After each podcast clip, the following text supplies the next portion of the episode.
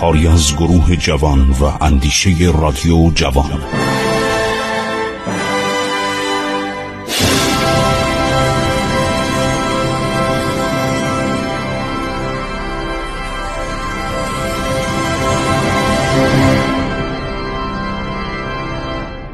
بسم الله الرحمن الرحیم.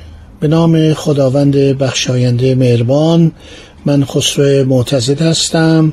در خدمت شما شنوندگان گرامی رادیو جوان که لطف و محبت خاصی به این برنامه داریم. دوستان گرامی آغاز می‌کنیم ماجراهای بعدی ظهور اسلام در ایران. درخشش آفتاب اسلام در ایران همه رو با جزئیات داریم بهتون میگیم. ما در قرن هفتم میلادی هستیم. در سالهای ابتدایی عرض شود که قرن هفتم و چه شد که ایرانیان اسلام آوردن و چه شد که دولت ساسانی سقوط کرد. ادامه می‌دهم آغاز برنامه رو در ادامه مطالب قبلی.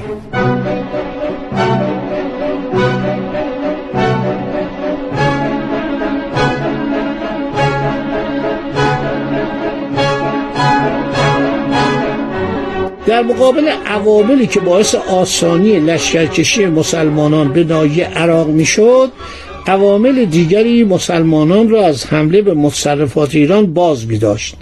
از همه مهمتر سیت اشتهار ایران راجع به لشکرکشی های پادشاهان آن سرزمین به متصرفات روم بود و شکست های فراوانی که خسرو پرویز شاهنشاه ساسانیان به هراکلیوس قیصر روم وارد کرده بود.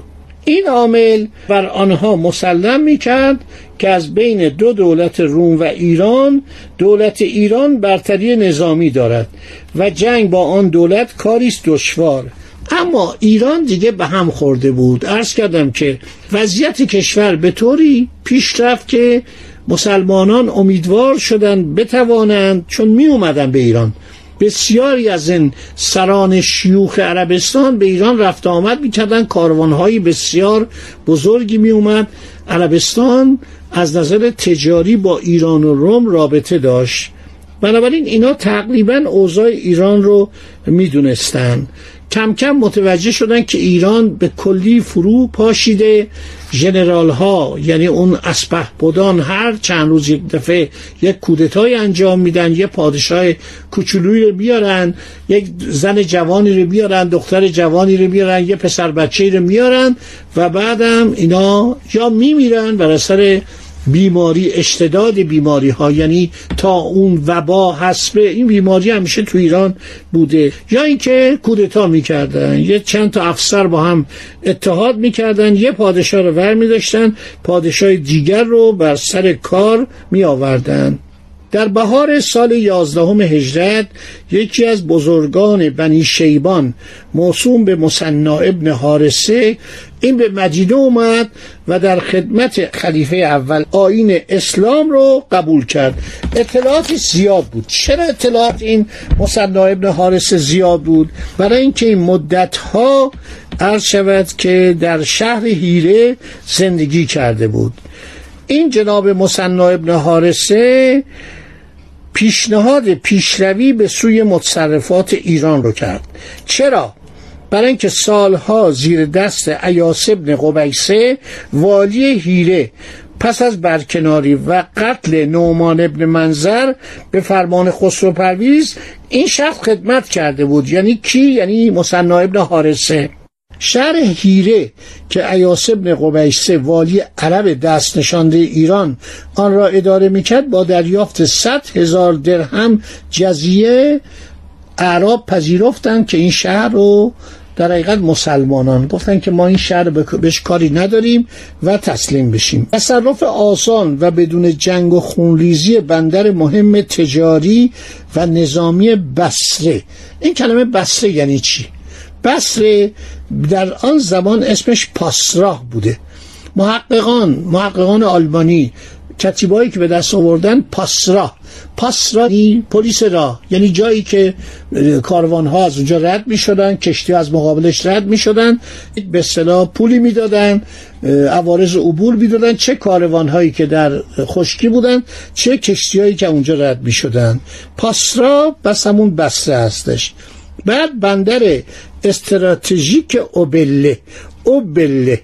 عرض شود که بعدم هیرم که به دست اینا میفته و سه تا شهر رو ایران از دست میده. ایران آن زمان. یکی پاسراه بسره یکی اوبله و یکی هیره. مسلمانان متوجه میشن که اوضاع شاهنشاهی ساسانیان به کلی به هم خورده. در این زمان بنا به نوشته تبری دولت ایران یه مشکل دیگه هم داشت. نیروی دریایی هندوستان برای نخستین بار بندر اوبله را مورد حمله قرار داد. هرمز سردار ایرانی در محلی به نام جفیر سرگرم جنگ با نیروی دریای هند بود که سعی در پیاده شدن در ساحل و تصرف اوبله رو داشتن. ببینید هندیان همسایگان ما بودن. رابطه بودن با اینا معمولا بسیار خوب بود. از زمان هخامنشیان ما روابط گرمی داشتیم. زمان اشکانیان زمان ساسانیان اینا حتی سفارت در تیسفون داشتن.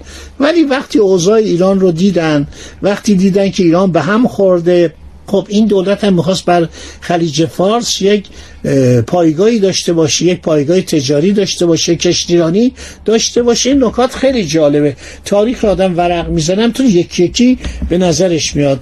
پس در این زمان دولت ایران با دولت هند هم یک فرمان روای تازه اومده میگه آقا ما هم حق داریم که در اونجا که پایگاه تجاری ما هستش ما جزیره داشته باشیم بندر داشته باشیم. دولت ایران در حال جنگ با دولت هندوستان هم بود.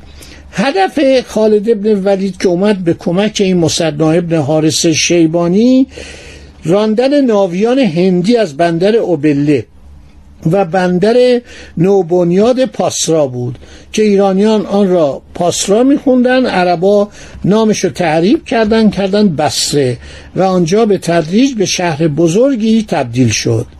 هنگامی که مسلمانان شهر مهم هیره را بدون جنگ به تصرف در می آوردن در ایران باز یک واقعی اتفاق افتاد. ما این چهار سال داریم همطور میشکافیم بیایم جلو از سال 628 629 630 631 این چهار سال خیلی مهمه در تاریخ ایران.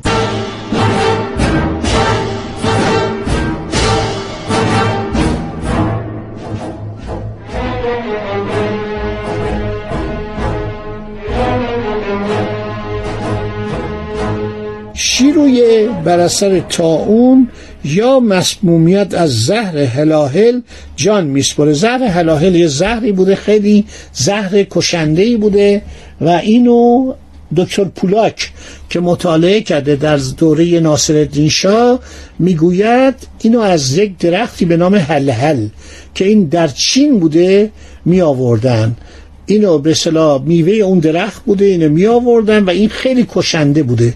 تأثیر عرض شود که بسیار شیدی داشته. عرض شود که شیرویه میمیره. این شیرویه فاسد جنایتکار که هجده یا 20 شاهزاده برادر خودشو کشته بود پسران خود پرویز این میمیره. بعضی میگن زهر حلاحل به خوردش داده بود. شیرین قبل از مردن. شیرین که نامادری شیرویه بود چون این آدم فاسدی بود. یک بار این مریض که شد یه دارویی به این توصیه کرد این اون دارو رو خورد مرد.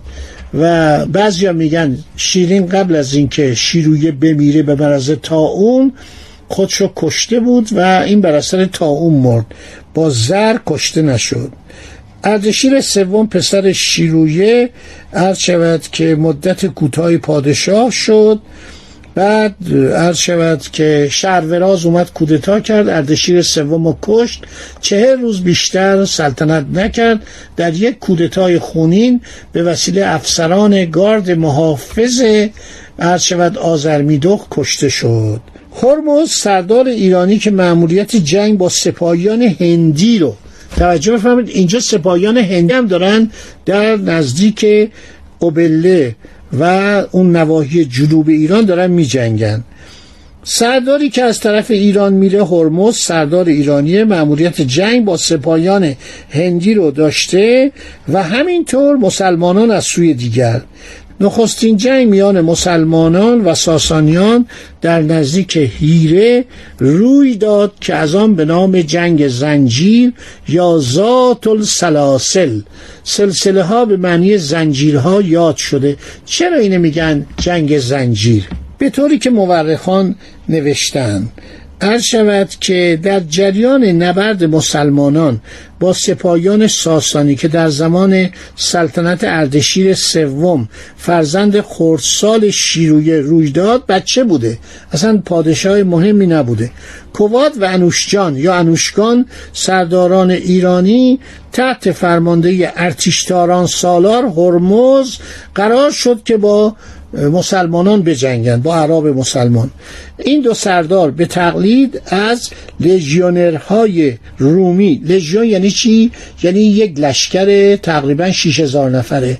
لژیونر یعنی عضو اون لشکر. فرماندهشون هم بهشون گفتن لوگاد لوگاد تقریبا همون یعنی فرمانده لژیون بوده. این دو سردار به تقلید از لژیونرهای رومی که در جنگ ها با سپرهای مستطیل شکل بزرگ خود دیواری آهنین به دوره گردان ایجاد می‌کردن به گردان می‌گفتن فالانش صفوف نظامیان ایران را به صورت قلی گوشتی در آوردن این دو سردار خواستن تقلید کنن از لژیون ها اومدن یک کاهه که سربازان را با زنجیرهای آهنین به هم بستن که در برابر جنگجویان کسی عقب نشینی نکند.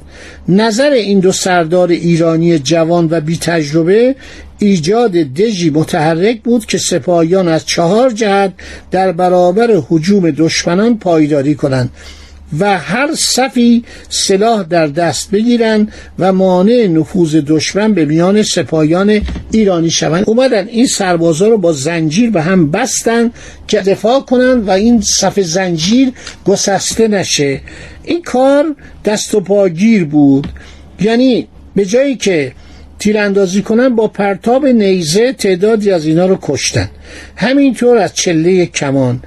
ادی از این سپاهیان کشته شدند. بدان آنان که به زنجیر بسته شده بود مانع از سقوط جسهشان بر زمین می‌شد. سپاهیان همصف ناچار بودند. تن مجروح یا جنازه سرباز هم قطارشان را با خود به این سو و آن سو بکشانند و حمل این بدنها یا اجساد مانع آزادی عمل دیگر جنگجوها می‌شد. این کاری که اینا کردن ذات السلاسل یعنی جنگ زنجیرها کار خیلی غلطی بود. یعنی یه که حمله می‌کردن با تیر یا با زوبین با نیزه چند نفر که کشته می‌شدن اون اطرافیان هم دیگه نمی‌تونستن به راحتی شمشیر بزنن. مورخین اسلامی جنگ زنجیر را ذات السلاسل خواندند.